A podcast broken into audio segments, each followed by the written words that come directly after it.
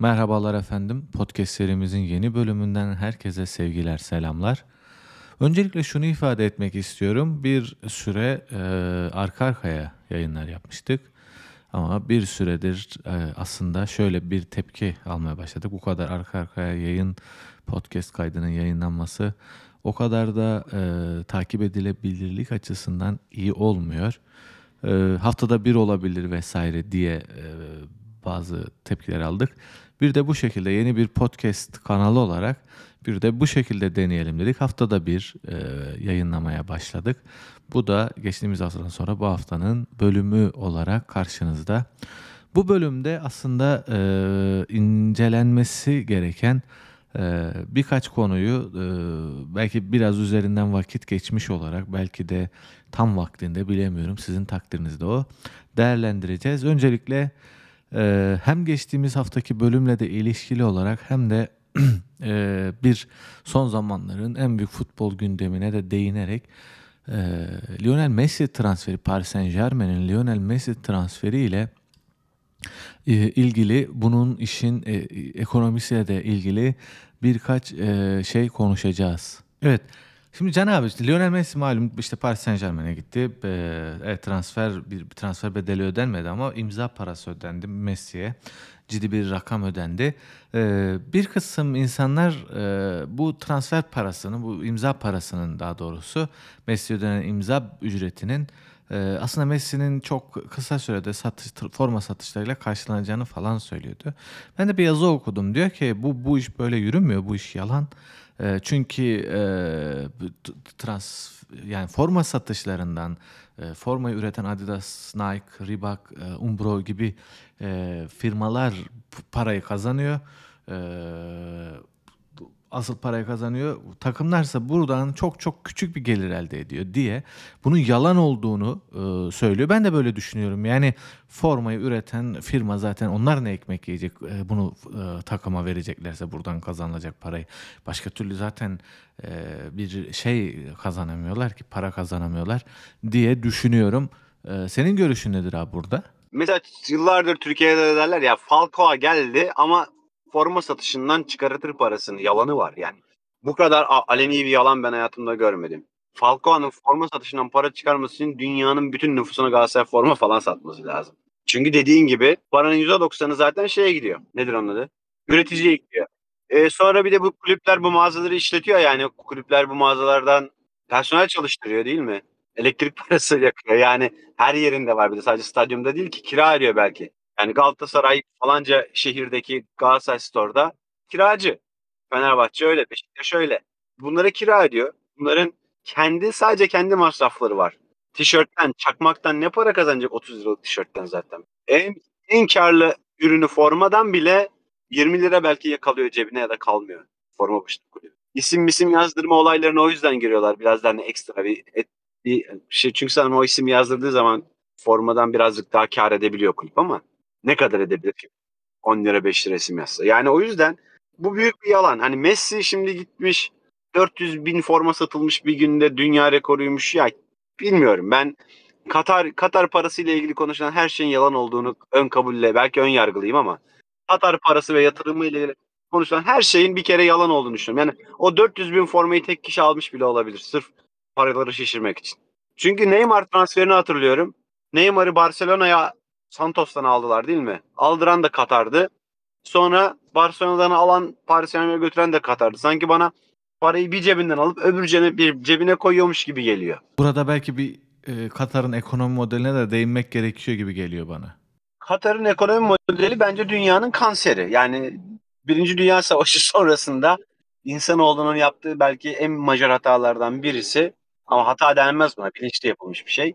Ee, Güney e, Türkiye'nin güneyindeki e, ve Afrika'nın doğusunda kalan Arap Yarımadası denen bölgelerdeki yeraltı zenginliği olan küçük beyliklere siz artık devletsiniz e, demeleri. Şöyle de oluyor yani çoğu da yani şey petrolü ama ben çıkaracağım senin adına sana varil başına işte yüzde beş vereceğim sen hiçbir şey yapmayacaksın oturacaksın sadece. Bu Suudi Arabistan Krallığı da Katar Emirliği de Katar'da doğalgaz var petrol yok. Dünyanın en büyük parasına sahip Katar küçücük bir yarımada ülkesi. Çölden ibaret. İklimi yaşanmaz, nefes alınmaz. Daha önce Dünya Kupaları FIFA konusunda konuştuk. Kışın Dünya Kupası yapacaklar orada. Sırf e, adamların gönlünü eylemek için. Bir dünya stadyum inşaatı yaptılar. Hiç kullanılmayacak. E, yani Dünya Kupası'ndan sonra kullanılmayacak. Bir de öyle bir şey getirdiler. Bunlar demonte olup da e, gidebiliyormuş bu stadyumlar. Dünya Kupası'ndan sonra fakir Afri- Afrika ülkelerine taşıyıp kuracaklarmış. Yani bir de oradan tokatlayacak Avrupalı müteahhitler şeyi Katar'ı. E, Katar da bunun hoşuna gidiyor çünkü parasıyla ağalık yapıyor o da tamam mı? Ağa muamelesi görüyor. E, ben Messi'yi aldım takımımda oynatırım diyor yani. Ağa benim diyor. Tamamen şımarık çocuk gibi. E, dünyanın şımarık çocuğu modunda. Fakat bu futbolda bir etkisi var ama dünya siyasetini falan da allak bullak etti bu dengesiz e, para birikimi. Bir insanın elindeki ya da bir ülkenin, ülke bile denmeyecek bir e, beyliğin elindeki bu dengesiz para dünya siyasetini ve coğrafyasını bile alt üst etti maalesef son 10 yılda. Futbolu da aynı şekilde etkiliyor bence. Yani şimdi bu sene Paris Saint Germain kadrosuna bakı, bakıyorum. Yani ben Burak Yılmaz'ı sevmem ama inşallah seneye bir daha Lille şampiyon olur diyorum böyle. Çünkü nefret ettim o Paris Saint Germain'in kadrosundan. Oyuncuları birey birey seviyorum ama o kadroyu şımarıkça bir araya toplama alırım yani gücüm yetmiyor ve alıyorum şımarıklığı beni inanılmaz derece rahatsız ediyor ama seveni vardır. Yani Paris Paris Saint Germain taraftarı olsak belki seninle şimdi ikimiz ne kadar mutluyduk. Transfer sarhoşu olmuştuk. Yani benim anladığım bir de şu var. Sanki diğer takımlar da e, işte lige Messi geldi, Neymar hep bir arada olacaklar. Biz de yayın gelirlerinden 3-5 cebimize bir şey koyacağız. Çünkü takımların şu anda yayın gelirinden başka bir beklentisi yok gibi geliyor bana. Yayın dedin şimdi Fransa Ligi'nin yayıncısı Bein, Katar'ın, Paris Saint Germain de Katar'ın. Bu da çelişki yani bu da ahlaki çelişki bence. Bu da olmamalı yani kulübün sahibi aynı zamanda ligin sahibi olmamalı. Yani müthiş ahlaki bir yozlaşmadan bahsediyoruz.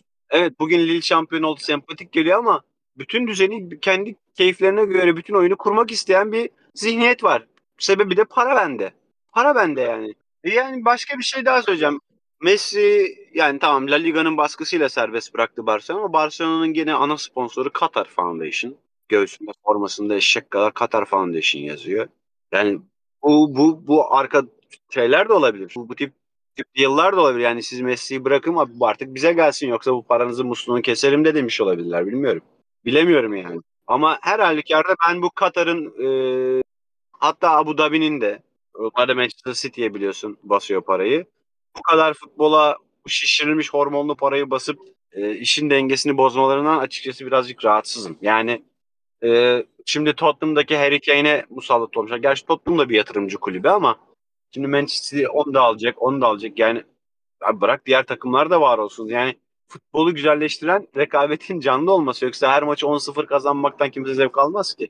Kafa kafaya maçlı olacak. Kafa Tottenham şampiyon olsun bir kere. Yani Leicester oldu ne kadar güzel oldu ya. Evet, işin ekonomisinden bahsettik. Biraz da Messi'nin kendisinden bahsetmemiz gerekiyor. Yani zaten Messi Messi'den çokça herkes bahsediyor. Ama benim dikkatimi çeken Messi denince aklıma gelen iki şey var. Birincisi özgüven. Yani o e, ilk gençlik yıllarından 17-18 yaşında sahaya atılmasından Bugüne kadar müthiş bir özgüven var. Hiçbir yerde Messi'nin hiçbir maçta e, en belirgin husus olmanın, her şeyi taşımaya çalışmanın e, dışında bir şey yaptığını görmedik. Kendisine çok fazla güveniyordu. Takımı Barcelona çok iyiydi ama rakipleri Real Madrid gibi, Manchester United gibi, Chelsea gibi, e, bireysel anlamda Cristiano Ronaldo gibi rakip leri vardı ve kendisine bu devlerin arasında hiçbir çeki çekinmeden yer buldu. Hatta kendi takımına Thierry Henry gibi e, Zlatan İbrahimovic gibi süperstarların Samuel Eto'o gibi Ronaldinho gibi tabii e, süperstarların arasında bile e, egosu çok yüksek oyuncuların arasında bile en önde olmayı, hepsinin lideri olmayı, hepsinin baktığı merkez olmayı başaracak ve bunu yönetebilecek kadar kendisine güvendi. Bir diğer özelliği de abi ikinci olarak e, zarafet kelimesinde kendisini buluyor. Her şey çok kolaymış gibi gösteriyor. Sanki PlayStation'da gibi e, bir oyunla sanki bu yaptığı şeylerin hepsi çok kolaymış gibi geliyor. Mesela Cristiano Ronaldo ile arasındaki fark bu. Cristiano Ronaldo da büyük bir kazanan bana göre. Süperstar kesinlikle tarihin gördüğü en iyi futbolculardan birisi.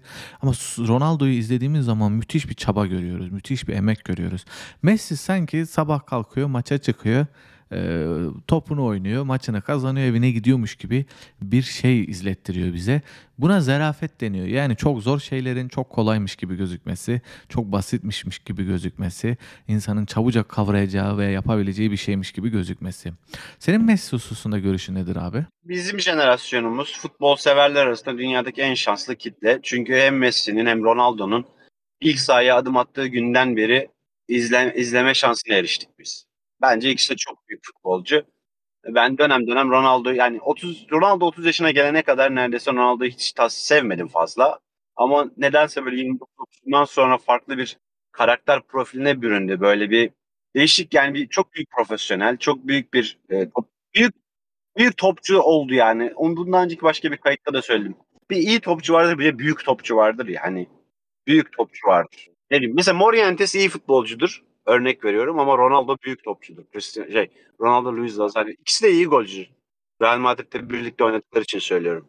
Fernando Morientes iyi futbolcu ama büyük futbolcu değildir. Büyük futbolcu Ivan Zamorano'dur, Hugo Sanchez'dir. Eskilerden konuşuyorum. E, Del Piero büyük futbolcudur, Zidane büyük futbolcudur. Ronaldo 29'undan 28-29'undan sonra büyük futbolcu mertebesine er, erdi bence. Messi ise 17 yaşından falan beri büyük futbolcu. Öyle bir fark var.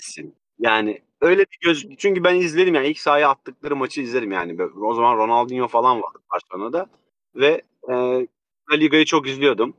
Ve bir gün koydular bunu sahaya ve hayran kaldık. Yani ne izliyoruz biz ya dedik bu nedir ya. Yani ben şansım ben Ronaldo'nun ilk maçını ilk ciddi maçını diyelim izledim. Yani tesadüf denk geldim bir yaz. E, hiçbir şey yoktu televizyonda izleyecek. Açtım bir Sporting Lisbon Manchester United hazırlık maçı var. Rivayet o ki rivayet o ki Jorge Mendes Quaresma'yı önermiş United'a. E, Ferguson'la hadi bir son halini görelim diye bir hazırlık maçı almış Sporting'le. E, fakat ben bunu değil diğer kanatta oynayan 17 yaşında çocuğu istiyorum demiş ve öyle de rivayet. Futbolda böyle efsaneler de çok meşhurdur. Ama yani Ronaldo aslında o gün tamamen abisini transfer ettirmek için sahaya çıkmışken ya benzetme yapacağım da hani düğünde çok süslenen gelinin kız kardeşi vardır ya makyajı saçı abartan kafamı karıştırıyorsun kardeşim derler ya işte Ronaldo o şekilde kafa karıştırmış ve boş ver Quaresma deyip Ronaldo yani bütün kariyeri ve hayatı o maçta değişmiş diye bir efsane vardır. Ben o maçı da tesadüfen izledim yani o gün müthiş hayran kalmıştım Ronaldo'ya. Ee, çok o da çok yani özel. İkisi de çok özel. İkisini izlediğimiz için çok şanslıyız. Ayrıca bir iddiam var. Bence ikisi aynı takımda oynarlar. Yani farklı meziyetleri olan neredeyse farklı mevkiler diyebileceğim iki tarz oyuncu. İkisi aynı takımda oynarlar. Keşke oynasalardı ama olmayacak gibi görünüyor. Bu şeyde bu dünyada göremeyeceğiz gibi geliyor. Eğer bir dostluk maçı ya bir eskiden dünya karması olurdu. UNESCO, UNICEF. Öyle bir maç olmadıkça pek göremeyeceğiz gibi geliyor. Evet babamın bana aldığı Galatasaray formalarının dışında hiç formam yoktu. Ben de bir 2010, 2004 e, Avrupa Şampiyonası sonrasında ilginçtir Portekiz'de e, Ronaldo'yu çok beğenmiştim.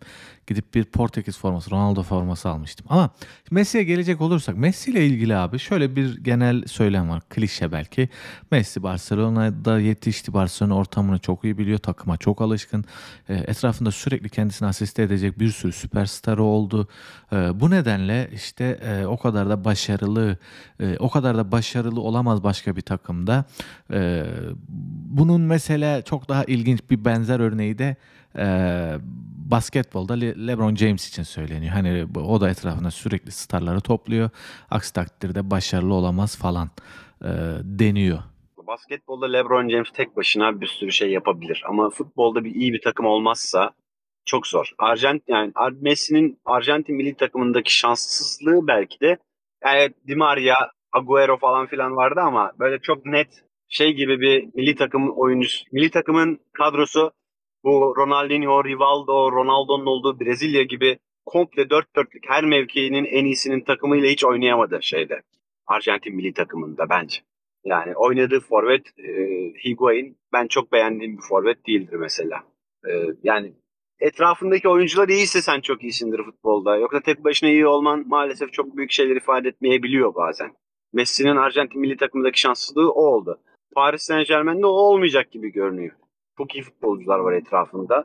Ee, büyük ihtimalle başarılı olacaktır. Yani ne, ama başarı neyle ölçülüyor? Yani e, yine diyorum yani bizim e, Trabzon'dan giden Yusuf'un ve Burak Yılmaz'ın Zeki Çelik'in şampiyon olduğu Lille.